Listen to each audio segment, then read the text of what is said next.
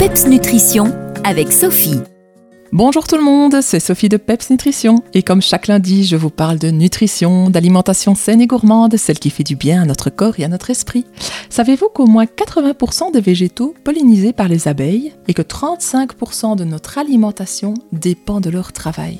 Et un des résultats de leur travail, c'est le miel, qui a mille et une vertus thérapeutiques dont je vous parlerai prochainement. Mais au fait, savez-vous pourquoi les abeilles fabriquent du miel? En fait, elles font du miel pour manger, comme vous. Elles se nourrissent au printemps et en été du nectar des fleurs pour se créer un garde-manger lorsqu'à l'automne-hiver, les fleurs ne seront plus là. Le miel sert aussi à nourrir les larves qui deviendront ensuite des abeilles. Et c'est donc grâce aux réserves de miel que les colonies survivent l'hiver. Les bourdons, par exemple, qui ne fabriquent pas de miel, vont périr à l'automne et seule la reine survivra en hibernant sous terre. Alors je vous vois venir avec la question fatidique, mais si elles produisent du miel pour survivre, alors les apiculteurs les tuent en les affamant, en prenant le miel de la ruche? Non, pas de panique.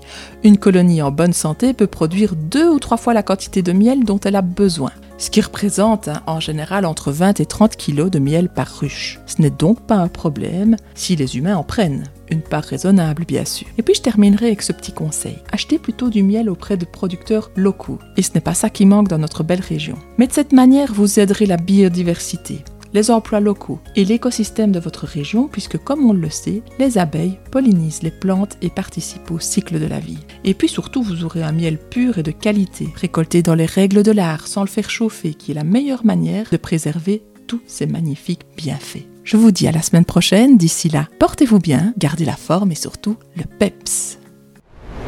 Les meilleurs conseils et recettes nutrition de Sophie, c'est PEPS Nutrition. Retrouvez-la sur Facebook.